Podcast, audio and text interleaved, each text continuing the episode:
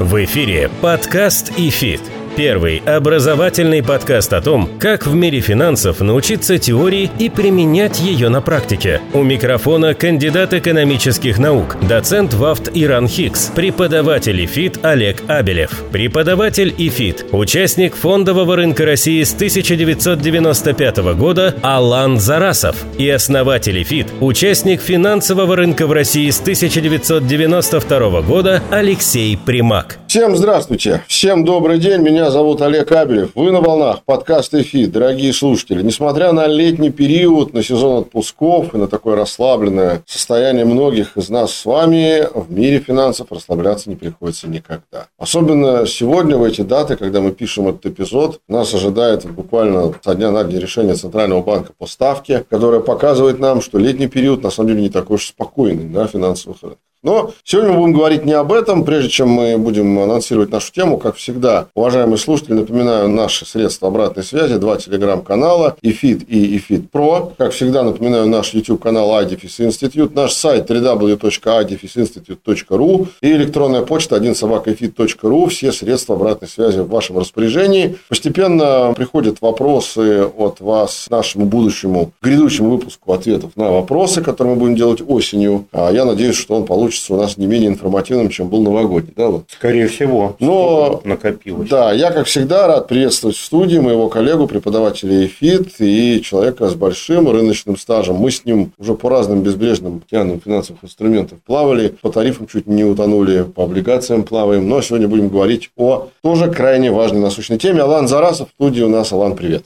Рад тебя видеть. Ну что, Алан, сегодня наша тема – это, на самом деле, мне кажется, притча во языцах российского финансового рынка. Как говорилось э, словами великого русского поэта, уж сколько раз твердили миру. Вот сегодня мы будем говорить про то, что неоднократно государство на протяжении последних 30 лет разными способами пыталось и, судя по всему, пытается внедрять, но пока, к сожалению, коэффициент полезного внедрения не очень высок. Программа льготных долгосрочных сбережений. Вот наша сегодняшняя тема. На самом деле, надо сказать, что это не первый опыт в нашей стране такого рода программ. Я тебе, Алан, могу напомнить программу софинансирования финансирования пенсий, которая была, ну, к сожалению, уже канула в лету. Была программа внедрения льготы долговременного владения на некоторые ценные бумаги, которые, слава богу, действуют. Вот об этом да. мы сегодня поговорим. И, как всегда, первый вопрос тебе, Алан, как обычно. Ты, как человек с богатым инвестиционным стажем, вообще во всех этих программах, как ты участвовал, софинансирование пенсий, программа бумаги, ценные бумаги по программе ЛДВ и все такое прочее. ЛДВ участвовал, ну, да. давно, когда еще держал бумаги больше трех лет. Понятно, а сейчас уже не участвуешь? Ну, сейчас вот как как-то более активно я... А вот эту программу софинансирования пенсии ты как-то участвовал? Там же идея была в том, что ты мог... Вообще у тебя счет в НПФ есть? Есть. Но а... я, честно говоря, даже не слежу, что и как. Так у меня как-то... Идет себе пенсия идет в НПФ и да. идет. Понятно. Я его особо-то и не пополнял никогда. У меня он как-то так в фоновом режиме. Я сам себе пенсия. Ты же вот, понимаешь. На, на этом я не показатель. Уважаемые слушатели, большое вам спасибо. Это и закончили, да вы? Вот. Да нет, конечно. Слушай, ну давай, наверное, начнем вот с чего. Вообще, концептуальный вопрос. В ИС я участвовал. Ну, ИС – это немножко другая история. Хотя, участвую. хотя это в этом же ключе. Да. И, кстати говоря, уважаемые слушатели, отдельный эпизод по ИС первому, второму и планируемому ководу третьему мы относительно недавно да. с Аланом И мы там вскользь упоминали эту программу, и вот она тут наконец-таки. Да, мы тогда сказали об этом, мы будем говорить да. отдельно. Вот пришло время. Слушай, наверное, вначале концептуальный вопрос я хочу спросить. Как ты вообще относишься к такого рода всяким программам долгосрочных сбережений в нашей стране? Потому что есть огромное количество мнений, есть, как всегда, желающие покритиковать, сказать, что все это не работает, все это мертвому припарке, все только на бумаге, ничего никого, никаким образом, никаких стимулирований на рынок, которые последние годы показывают довольно высокую волатильность инвестора, не заманить никакими программами. Вот скажи мне, как человек, стажем инвестиций и работы на рынках больше 20 лет, ты вообще веришь в эту программу, либо это очередная отписка? А пока невозможно сказать. На бумаге все довольно сложно, но красиво. Та программа софинансирования, о которой ты говоришь, я считаю, ну, на самом деле неудачной была. И не знаю, даже толком конкретных причин, наверное, не назовешь. Вроде Нехватка и... средств в бюджете Пенсионного фонда России. Это еще и волатильность громаднейшая. Вот за эти годы постоянно что-то мешало рынкам расти, ну, откровенно говоря. И люди до сих пор ну, не верят. Не верят они никак. У нас люди то, что можно долгосрочно сберегать и даже зарабатывать с помощью финансовых рынков. Ну, не верят, потому что нету почвы для этой веры. То есть не было стабильность работающих должна, инструментов. Тут должна быть стабильность лет 15-20. Ты знаешь, в свое время, когда активно всегда обсуждается эта тема, значит, консервативного управления средствами в негосударственных пенсионных фондах, всегда сравнивается доходность за аналогичный период управления вебом, который является у нас основной управляющей компанией большинства НПФ, да. и другими негосударственными пенсионными фондами. А если ты помнишь, даже категорию людей, которые отмолчались и не согласились переводить свои деньги в э, управление негосударственных пенсионных фондов других, их называли Молчун... молчунами. Да, я перевел. Вот мне кажется, молчунов у нас процентов 80-85 да. было. И доход... люди не поняли вообще, о чем речь. И доходность веба управлением этих накоплений, она, по-моему, в лучшие годы не превышала 4-4,5%. Ну, да, да. В отличие от других НПФ. Мне кажется, корни, они где-то там. Низкое качество управления, неинформированность населения. Тогда, когда это все делалось, никакого института финсоветников и консультантов, которые сейчас есть, не было. Ну, это, я напомню, 2013 год. Да, еще только-только... 11 лет прошло. Да. 10, 10 лет. Я надеюсь, что вот второй заход в эту тему, или даже, может быть, уже третий, будет уже более удачно. Слушай, ну скажи, может быть, помимо причин еще можно выделить просто нехватку инструментов инвестиционных? Я как хорошо помню, как в 2015-2016 году многие управляющие НПФ вот прямо таки на разных конференциях жаловались, что инвестиционная декларация жесткая, ты не можешь нарушить лимиты по рискам, а раз ты их не можешь нарушить, ты должен выбирать из чего-то консервативного. Чего на тот момент в России из ликвидных инструментов было не так много, я подозреваю, что сейчас ситуация, может быть, если изменилась к лучшему, то не намного. Вот ты как, разделяешь это Ну, прибавилось драгметалла, очевидно, прибавились, зато ушли полностью любые там какие-то возможности в плане иностранных рынков. А их, по-моему, и не было. И были, да. Их, по-моему, и не было. Сейчас это об этом и говорить даже не приходится в плане долгосрочных сбережений пенсионных. Ну, как бы... По сути, эти фонды работали двумя типами инструментов. Это ОФЗ в разных комбинациях и облигации первоклассных эмитентов с рейтингом не ниже А. Да. Но с учетом того, что все внебиржевые выпуски мы исключаем, все биржевые малоликвидные выпуски мы исключаем, оставалось, по сути, там три четверти возможностей для фонда управлять НПФом в виде ОФЗ различных, и еще где-то вот там одна ну, четверть. Вот, вот это, кстати, ответ на твой первый вопрос, почему я никоим образом э, в этой программе толком и не участвовал. А смысл? То есть, я такой же, в общем-то, управляющий, который жаловались. То есть, я по сути своей, ну, зачем мне нужно самого себя ограничивать в инструментах? Смысл а ты когда работал управляющим, ты не случайно не управлял НПФ? Нет, по сути так, но... Хорошо. Ну, давай тогда ближе к делу потихонечку подходить. Значит, о чем мы сегодня будем говорить? События. Мы так сейчас для затравочки просто салоном напомнили вам, уважаемые слушатели, что канва этой истории лейтмотивом в нашей стране тянется довольно давно. И разного рода попытки создать подобную программу уже лет 10 предпринимаются. И на самом деле то, о чем сказал Алан по поводу индивидуальных инвестиционных счетов, по сути, это просто иная форма программы долгосрочных сбережений, скажем так. Да. Ну, кстати, она удачна. Она удачна. Это, наверное, единственный пока реально прижившийся инструмент долгосрочных сбережений у нас в стране с использованием инструментов фондового рынка. И будем надеяться, что не единственный. Подкаст и фит. С учетом того, о чем мы только что говорили, и опыта государства, которое пытается каким-то образом новые варианты стимулирования долгосрочных сбережений придумать, сегодня мы говорим о новой абсолютно, наверное, инициативе, ей от силы, наверное, несколько месяцев. Со стороны Минфина и Банка России программа долгосрочных сбережений. Правительственная комиссия его уже одобрила по законопроектной деятельности. Осталось его обсуждать на заседании правительства. Скорее всего, осенью будет обсуждаться. Идея в том, что планируется создать новый сберегательный продукт для граждан с участием государства, который позволит решить две проблемы, как пишут Минфин и ВЦБ. Первое – это получать в будущем дополнительный доход. И вторая, гораздо более интересная, на мой взгляд, что можно обсудить, это создать подушку безопасности для граждан, надо договорить до конца, в особых жизненных ситуациях. И вот критерии особости, они на самом деле, как это обычно, самый да, большое... самый большой вопрос. Да. Ну, давай, значит, начнем вот с чего. Вообще, в целом, Алан, в двух словах, что это за программа? Я так ну, понимаю, ты немножко подготовился, ну, я немножко подготовился, да. осталось подготовить ну, слушателей. Как я понимаю, может быть, если я не прав, ты меня поправишь тогда. У нас было две такие штуки. У нас было до 2014 года, по-моему, для граждан не моложе 67 года рождения вот эта вот накопительная часть да, да. которая пополнялась до 2014 И благополучно заморожена ну, уже она, она, она, она не совсем заморожена, а пополнение заморожено да. ее. То есть, если мы сейчас скажем заморожено, то скажем... Пополнение заморожено седьмой год. Да, это была одна такая штука. И была тема негосударственных пенсионных фондов, где граждане могли добровольно себе, значит, откладывать деньги и могли зарабатывать инвестиционный доход НПФ, и они могли уже в пенсии получать вот этот регулярный доход от накопленных сбережений.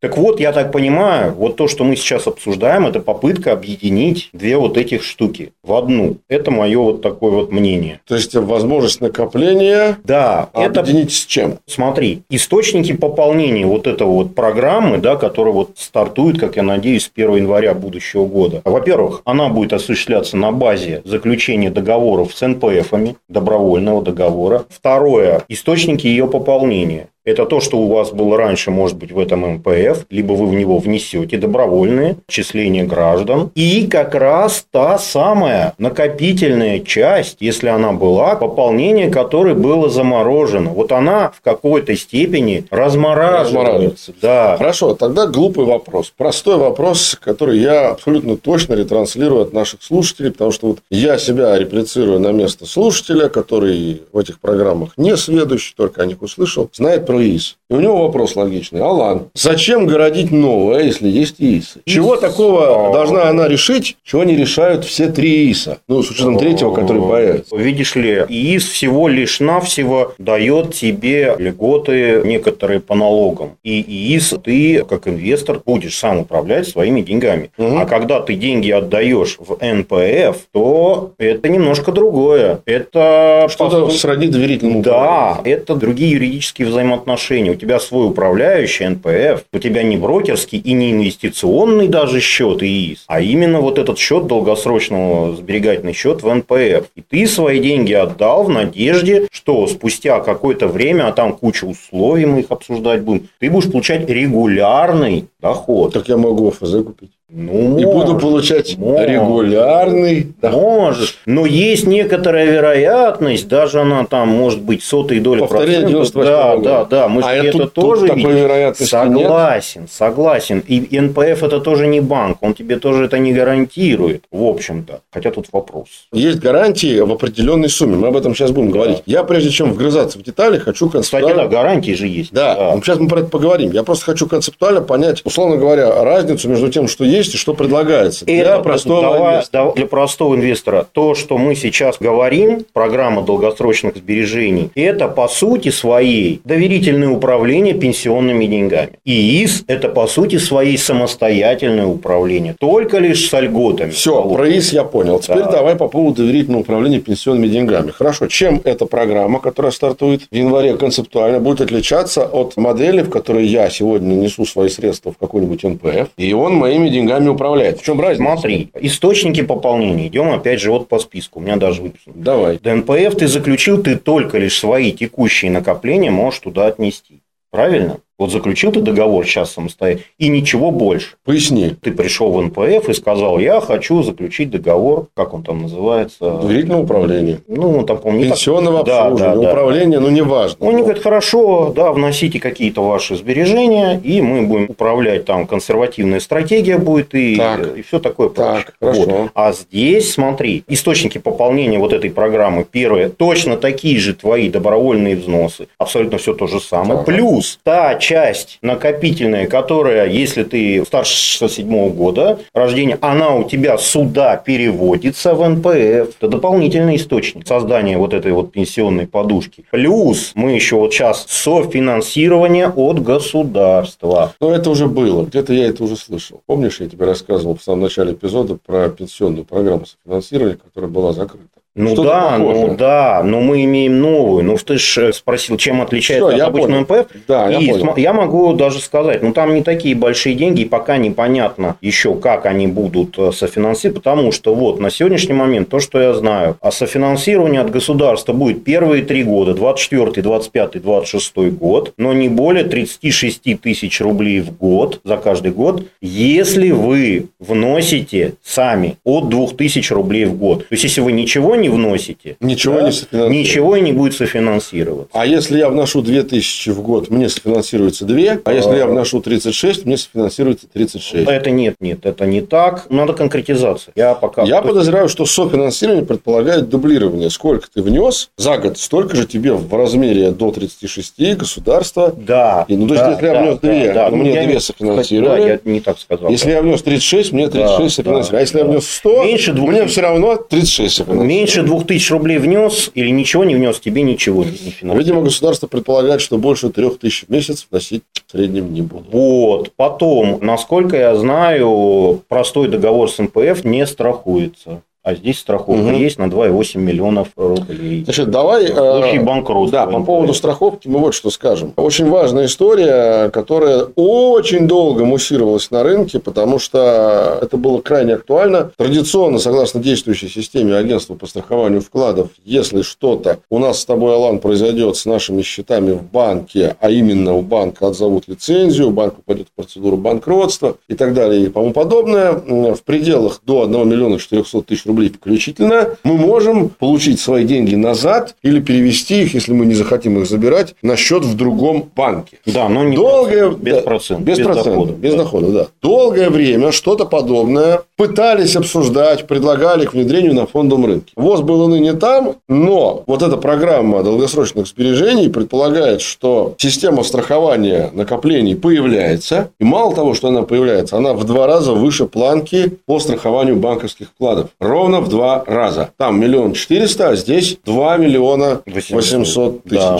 Если мне ничего не Ну изменяет. да, да, да. То есть, и в данном случае это действительно прорыв, потому что впервые в истории современной России появляется страхование накоплений на финансовом рынке. Олег, я тебя сразу поправлю. Давай. Это страховка на случай банкротства НПФ. Если у тебя там обесценились ценные бумаги, те же ОФЗшки, и такое бывает, к сожалению. Нет, это понятно. Но НПФ не обанкротился, никто тебе 2,8 не Я заплатит. понял, но все равно сам факт. Раньше-то можно было получить страхование накоплений только в банках. Да, теперь в НПФ. Появляются уже не банки. Совершенно верно. Вот это очень важно. Но я просто еще раз подчеркиваю нашим зрителям и подписчикам, слушателям, это не страховка от потерь на рынке. Не, безусловно. От потерь на рынке страховки, в принципе, быть не может. Да, да. Потому что, в конце концов, вы можете сами увести в минус свой портфель, потом прийти и сказать, знаете, вот у меня тут э, Ну такая да. случилась ситуация, выплатите мне 2,8 Бывает миллиона. всякое. Вон в прошлом году у нас длинные ОФЗ упали процентов на 20. И что в таком случае прийти в НПФ сказать, знаете, на 20% уменьшился портфель, будьте любезны? Да, конечно, Он нет. Конечно, нет. В общем, еще раз, уважаемые слушатели, речь идет о страховании накоплений в случае отзыва лицензии или банкротства. НПФ. Ты вот спрашивал, в чем отличие. По участию работодателя. У нас вот здесь декларируется в этой новой программе, что туда, если вы работаете официально по найму, туда работодатель, подчеркиваю, по желанию может отчислять деньги в любом А, размере. Сразу вопрос, по какому найму? Это трудовой договор, либо это гражданско-правовой договор? Может быть, я... Вопрос. Может, у меня ИП, и А. я работаю по гражданским договорам. Ну, по крайней мере, это должно быть и все официально. И, Нет, это ну, само вот, собой. ну, формы правовые тут пока непонятно. Тут Что еще важно. Алан, я хотел еще у тебя спросить. Ну хорошо, вот если у нас есть э, в случае с агентством страхования вкладов обязательное участие банков в этой программе, что с НПФами? Вот эти НПФы, которые в случае банкротства мне государство выплатит 2,8, они обязаны участвовать в этой программе? Либо это добровольная история для НПФ? В программе страхования, Да. насколько я знаю, все то же самое, как в банках. Обязательно. Это важно, и потому- отчисления, видимо, они Потому что если это будет добровольно, не все НПФ вообще согласились. Хорошо. То есть, смотри, мы приходим к такому довольно интересному моменту. Значит, первое. Сейчас я говорю не для НПФ, а для граждан. Это Мгм. добровольная программа. Да. То есть, во-первых, никто никому ничего не принуждает. Второе. Система страхования вкладов предполагает предел страхования в два раза больше, чем у банка. Это очень хорошо. Третий. Государство софинансирует накопления в пределах не более 36 тысяч рублей Ну и год. пока первые три года это декларируют. И первые три года. И, наконец, четвертое. И тут я, наверное, хочу с тобой это обсудить. Поставить нам точку, восклицательный знак или знак вопроса. Налоговые вычеты. Это мы Учитываются говорить. или не учитываются? Но я хотел потом дальше поговорить. Нет, Они- пока просто скажи. Они, они есть? Они есть. Вот эти четыре кирпичика, на которых Ну и работодатель, если вы с ним договоритесь. Раньше же тоже подобное было. Так и было, по-моему, обязательное даже отчисление 6% от дохода вот в самую накопительную По-моему, это было не обязательно, это было как Мне раз кажется, добровольно по работодателям, в зависимости от типа А мне кажется, вот обязательство был работодатель, то есть 6%. Ну, я могу ошибаться. Ну, это раньше быть. тоже было. Я вот помню, что Ну, то есть, смотрите, вот четыре кирпичика, так вот это основание этой пирамиды программы долгосрочных сбережений, да? Добровольность, повышенный в два раза Страховка. э, лимит страховки, налоговые вычеты, и самое главное, что очень приятно, я просто, мне очень это вот, Софинансирование. прямо я доволен, да, это софинансирование. Вот четыре таких кусочка. Подкаст ЭФИТ. Хорошо, давай мы немножко поговорим по поводу следующей важной вещи. Сейчас мы доберемся обязательно до деталей. Я все-таки еще в конце хочу тебя спросить. Скажи мне, пожалуйста, вот ты имеешь, допустим, как инвестор двойное гражданство. У тебя есть резидентство налоговое разных стран. Ты имеешь возможность в обход санкций открывать счета иностранных брокеров и покупать иностранные ценные бумаги. Да, если ты гражданин другой страны, ты же можешь. Мгм. можешь. Ну да. Ты имеешь право стать участником этой программы и здесь, и за рубежом? Как ты думаешь? А за Нет. рубежом там какие-то свои программы? Ну, конечно, ну, в есть? Америке свои программы, в Европе есть свои Ну, программы. почему нет? Насколько я знаю, участником программы в России вот этой может быть любой гражданин, то есть валютный резидент. И вот так этим вопросом мы плавно подходим к а, ответу на вопрос, Кто может? кто может открывать эти... Да. Вообще, кто может участвовать в этой программе? Давай Да. поговорим про это. Любой гражданин Российской Федерации, достигший возраста 18 лет, являющийся валют. Ну, это, по сути, гражданство и валютное резидентство – это одно и то же. Интересно, на жителей новых территорий это тоже распространяется? Я думаю, да. Кто может? Вот любой гражданин от 18 лет. Кстати, он может договоры заключать не только в пользу себя. В пользу ребенка вы можете заключать любого другого лица. Если там. ребенку до 18 лет. Да, и любого другого лица, независимо от его возраста. Как-то любого другого лица. Ну, гражданина. Я могу в твою пользу заключить. По идее, да.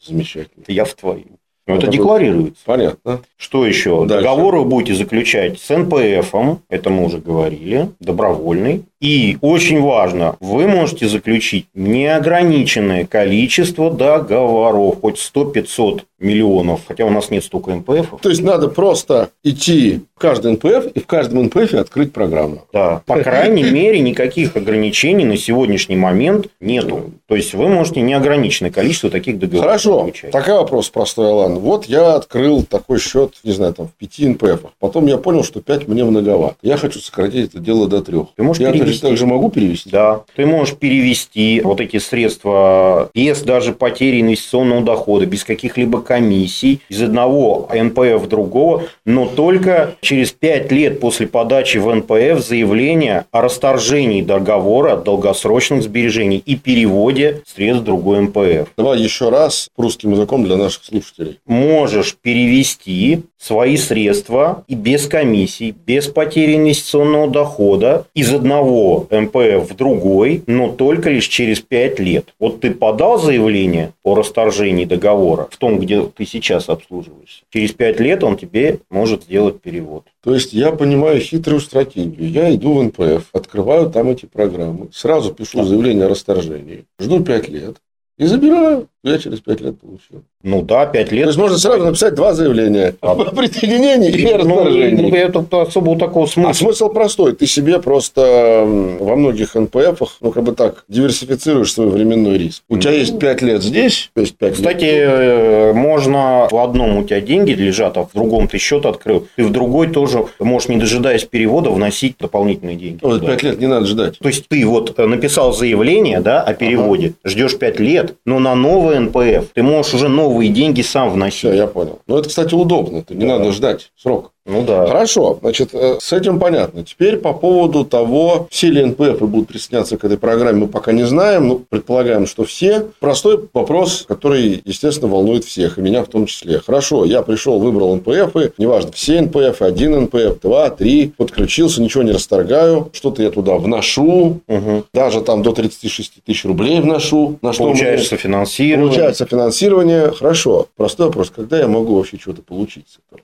А то я все вношу, когда я буду выносить. Понятно. Это самый, кстати, главный вопрос. Ну, конечно. Потому что, ну, вообще программа декларируется не меньше, чем на 15 лет. Вот так вот прям. Но это сейчас мы оглушим сразу. Ой, 15 Подожди, лет. 15 лет с какого до какого момента? Что за 15 Вот лет? заключил ты договор, с НПФ. да, и деньги можешь изъять не ранее, чем через 15 лет. Но либо до достижения твоего пенсион... То есть, вилка, либо 15 лет, если ты молодой, либо что раньше наступит Вот. твой пенсионный возраст. Ключевой момент. Для женщин 55, Это знаешь, как ты машину 60. в салоне покупаешь, либо 3 года, либо 100 тысяч километров пробег. Ну, Что раньше примерно наступит? то же самое. Тоже здесь, да? Да. Но получается для женщин и мужчин тогда там немножко разные условия-то. Ну, женщины раньше у нас в 55 То выходят. есть получается, что женщина по достижении 55 может забрать средства, мужчина по достижении 60. 60. Либо раньше, если ты в 18 лет сразу открыл счет, Ну да. то ты в 32 Ну, вот 40-летняя женщина, вот, грубо говоря, для нее То одно и есть, то же. получается, что первая, са- самая минимальная планка возрастная, когда ты можешь начать забрать деньги, 32 года. Да. Понятно. Там Хорошо. еще есть такие вот интересные моменты, которые мне пока тоже не совсем понятны. Там есть некий выбор. То есть можно, например, выбрать и заявление написать в МПФ, и тебе могут назначить досрочно, не дожидаясь 15 лет, тебе могут назначить некие пожизненные выплаты из этого фонда твоего. Это что еще такое? Расскажи. Если тебе нужно какие-то там доходы, да, не дожидаясь 15 лет, да, или выхода Я думаю, всем нужны доходы, не дожидаясь Я 15 так лет. подозреваю, что они, что они э, тоже непонятно, а я так подозреваю, что они не очень-то и большие будут, вот эти вот периодические по- пожизненные выплаты. Мгм. Вот. Но это какая-то вот такая декларация есть. Подожди, ты хочешь сказать, что это у всех НПФ такое будет? ну, такое в программе декларируется. То есть, А. каждый НПФ, который участвует в этой программе, он обязан будет это делать. И вопрос еще в периодичности. Может быть, какой-то... То есть, либо ты ждешь 15 лет, либо выхода на пенсию. То есть, вилка тройная. Либо ты пишешь заявление, и тебе начинают выплачивать какие-то пожизненные доходы, не дожидаясь. Сразу же. Да, Тоже странно, надо же еще Да, эти доходы заработать. да. А то получается, вот сейчас нас слушатели слушают, не понимают, я вношу эти там 36 тысяч в год и тут же их забираю. И еще есть некая поправка по поводу этих странных пожизненных периодических доходов. Если они будут составлять менее 10% прожиточного минимума пенсионера, то они будут единовременны. Потому что там абсолютные суммы не... Видимо, я не- подозреваю, не огромные. ахти какие, да. И прожиточный минимум пенсионера примерно вилка около 20 тысяч там. Ну, вот тут бери 10%, Возьми 2000 2000 рублей. Ну, Да. это понятно. Поэтому я, скорее всего, вот я сразу говорю нашим э, слушателям, зрителям, что не стоит рассчитывать на эти досрочные пожизненные выплаты. Программа 15 лет. Это надо четко понимать. Ну, для Хорошо. молодых людей. Простой вопрос тебе, Алан. Мы говорили в самом начале, что это добровольная история. Да. А где гарантия, что вообще фактора добровольности кто-то вообще будет открывать счета? Люди посмотрят, подумают, мы нас уже накормили этими баснями. И в итоге программа стартует, а счетов-то открываться не будет. ИИС-то тоже ведь не сразу, по-моему. ИИС раскачивался года три. Очевидно, что-то подобное надо ждать и э, здесь. Да. Пока гарантий прям каких-то вот плюшек явных Мгм. я вот не вижу. Ну, пока их сложно вообще, э, как бы, даже Что- овеществленно по Что, ну, мы видим кучу цифр, кучу условий, а как это все будет реализовываться, пока вот на практике мы не видим, какие пожизненные выплаты. Хорошо, теперь такой вопрос. Вот эти вот знаменитые особые жизненные ситуации. Одна из целей. Что это за особые жизненные ситуации? Есть ли какие-то комментарии? Нет, комментариев нет, это будет утверждаться правительством перечень дорогостоящего лечения. Только Особая лечение. жизненная ситуация – это оплата дорогостоящего лечения. А, то есть только лечение. Да, и более того, перечень видов этого дорогостоящего лечения утверждается правительством. Либо второй случай потери кормильца. Потери кормильца – дорогостоящее лечение. Угу. Вот тогда вы можете набрать часть или всю сумму целиком, без потери доходов и вычетов налоговых, все можете забрать. Ну, соответственно, по предъявлении в фонд документов. Ну, конечно, да. Я понял. Либо у вас потери кормильца, либо вы дорогостоящий, вам требуется лечение. Хорошо. Когда проходит 15 лет или я достигаю пенсионного возраста, я тоже могу забрать всю сумму. Я правильно понимаю? 15 лет прошло. А, Да, значит, нельзя будет забрать старую вот эту накопилку, Мгм. которая до 2014. То есть, если вот туда ее перевели, не помнишь, до 67 года рождения она людям Что-то такое, да, что-то такое. Вот, то есть, вот эти люди старше этого возраста, они не смогут забрать вот эту старую накопительную часть пенсии, она все равно там останется. Ну хорошо, давай тогда тогда все-таки мы такую терминальную ситуацию рассмотрим. Ну, всякое бывает в жизни. Вот я открыл счет в этом НПФ. Мне не нужно досрочно сразу их забирать. У меня все в порядке с лечением, с потерей кормильца, проблем нет. Но жизненная ситуация меняется. Допустим, я уезжаю работать в другую страну. Я переезжаю, у меня там как-то какие-то жизненные ситуации. Я все равно должен эти 15 лет сидеть ждать. Смотри, личные средства, вот, которые ты вносил, Да. у тебя нет, слава богу, потери кормильца. Тебе, слава богу, дай бог, что было, не требуется Ну дорогостоящий. да, да, я только Но что ты вот сказал. куда-то Ну, уезжаешь. что-то мне, ну, Значит, да. по первому пункту ты не проходишь, но ты можешь забрать личные средства. Смотри, идея о чем? Я говорю, все, ребята, я поучаствовал в этой программе, мне в ней надоело участвовать, или по каким-то причинам я в ней прекращаю участие. Да, смотри. Это возможно? Частично. Старую накопительную невозможно. Это я уже только что сказал. Старую накопительную. Так. Но то, что ты вносил все эти годы сам, можешь С забрать. процентами или без? Значит, вернуть придется налоговые вычеты с нее и пеню за расторжение договора. Ну, НПФ это понятно. взять. Ну, то есть, вычеты, а процентные доходы, соответственно, я забираю. Сможешь, да. Но пени за расторжение и в налоговые вычеты придется государству вернуть. А как вы хотели? Ну, что называется? Ну, то есть, очень непросто. Программа, я говорю уже вначале, говорю, Нет, программа слушайте, очень а непростая. ладно, если бы это было очень просто, мы бы тут этому отдельный эпизод не Ну, да. посвятили. Подкаст ЭФИТ. Хорошо, значит, два особых случая. Потеря кормильца, дорогостоящее лечение. По поводу потери кормильца документы, по поводу дорогостоящего лечения список этого лечения будет, видимо, в ближайшее Да. время, до Нового года, соответственно, И тоже, да? видимо, какой-то договор с лечебным учреждением. Хорошо, двигаемся дальше. Я ничего не хочу забирать, но случилось страшное, как поется в опере. Но мы не вечны. Да, люди не вечные. Это имущество. Что дальше-то? Что с ним происходит? Остаток... А может быть, я тебе его, Алан, подарить хочу? переходит- вот понравился мне, я переходит, тебе подарю. Ну, я не знаю. Могу, не насчет- могу. Как насчет мне не знаю, но если... Ну, там же ты сказал про любое лицо было. Это в пользу. Если ты в пользу меня открыл, да. Но если у тебя на свое имя был открыт, то остаток переходит наследникам. Вот все, что, что ты не изъял оттуда, по вот своим каким-то, вот мы сейчас обсуждали, если ты захотел там уехать, что-то там, ну что-то осталось ведь, да, все равно. Хотя бы та же старая накопительная часть пенсии. Вот то, что если там что-то осталось, переходит наследникам. А если вдруг владелец этого счета в НПФ умер, то что происходит с процентами? Ух, они остаются? Э, Или они сгорают вместе со Не смертью? могу сказать. Единственное, что если ты перешел на вот эти вот странные пожизненные выплаты, о которых говорили, то вот в этом случае, если тебя Господь забрал, да, оставшиеся накопления сгорают. Вот ты Понятно. вот в свое время сказал, нет, не хочу ждать 15 лет, платите мне какие-то пожизненные выплаты. Сейчас тебе начали выплаты, вот тогда в случае... Хорошо, еще такая ситуация. Открыл человек этот фонд, ждет 15 лет и не доживает эти 15 лет, либо не доживает до пенсионного возраста. Но какие-то проценты уже там есть. Он не переходил на пожизненные вот эти... Не-не-не, не переходил. Так. Что с этими процентами-то? Они тоже сгорают? Конкретизацию не могу сказать, вот чтобы доподлинно так было. Ага. Но я считаю, они не сгорают. Все, что там есть, вот осталось, оно переходит наследнику. Если они есть. Да, ну, либо Добавим. завещание, либо... Нет, нет, но есть э, в Гражданском кодексе степени наследования. Да, Да, там дети, жена. Семь степеней. Да, Если седьмой даже нет, тогда это переходит в государство. да. Окей, с этим понятно. По поводу дарения. Распространяется ли это на дарение, как ты думаешь? Ну, раз есть наследование, наверное, Ну, предполагается дарение. и Ну, тут дарение. не могу что-то особо сказать. Вот у меня пробел по дарению. Ну, видимо, аналогично. Наследование и дарение, в общем, юридически похожие процедуры. Хорошо, окей, двигаемся дальше. Следующий важный момент – налоги. Значит, какие налоговые вычеты тут предлагаются? Вот плюшка. С дохода по инвестициям этим не будет изыматься НДФЛ. Это хорошо. Это хорошо. Больше ничего не скажешь.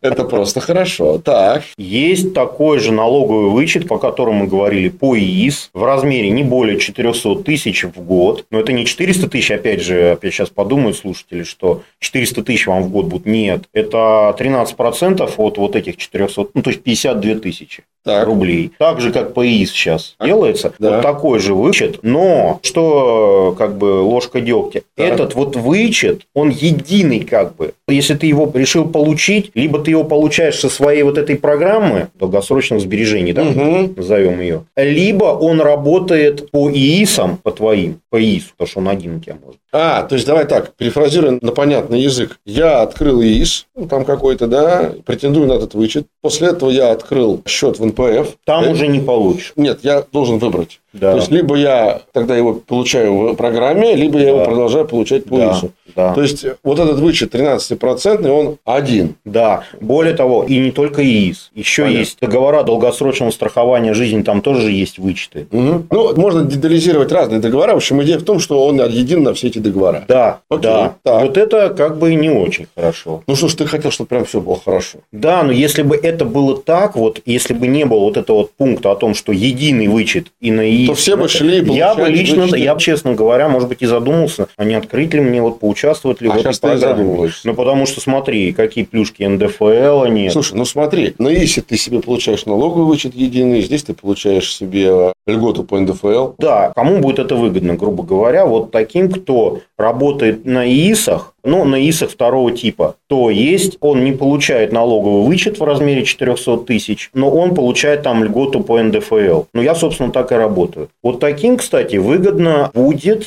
поучаствовать в этой программе с точки зрения налогов. Понятно. А вот кто получает по ИСу первого типа работает, вот у того вот эта вилка выбора. Ну, ладно, потихонечку мы близимся к финалу. У меня последний вопрос такой глобальный. Нас сейчас тоже слушают, смотрят. Оператор наш Дима нас слушает и смотрит и думает, ну, это все хорошо. уже запутался. Вообще. Нет, он на ус наматывает. Я про другое. Он нас слушает, слушатели нас внимательно там смотрят и слушают и думают, так прекрасно все складно рассказывают. Сколько уже было в истории нашей страны программ, которые либо прекращались, либо замораживались, либо отменялись, либо еще что-то подобное происходило. Вопрос простой. Где гарантия, Алан, что на протяжении этих 15 лет, а может быть даже и меньше, вообще мне что-то вернут, а не выйдет кто-то из Центрального банка или министра финансов и скажет, дорогие друзья, в этой тяжелой жизненной ситуации мы приняли решение временно заморозить средства в программе долгосрочного сбережения. Вопрос, я же об этом говорил в самом начале, нам нужно 15-20 лет стабильности. Как по рынку, так и по законодательству. Интересно, где их взять?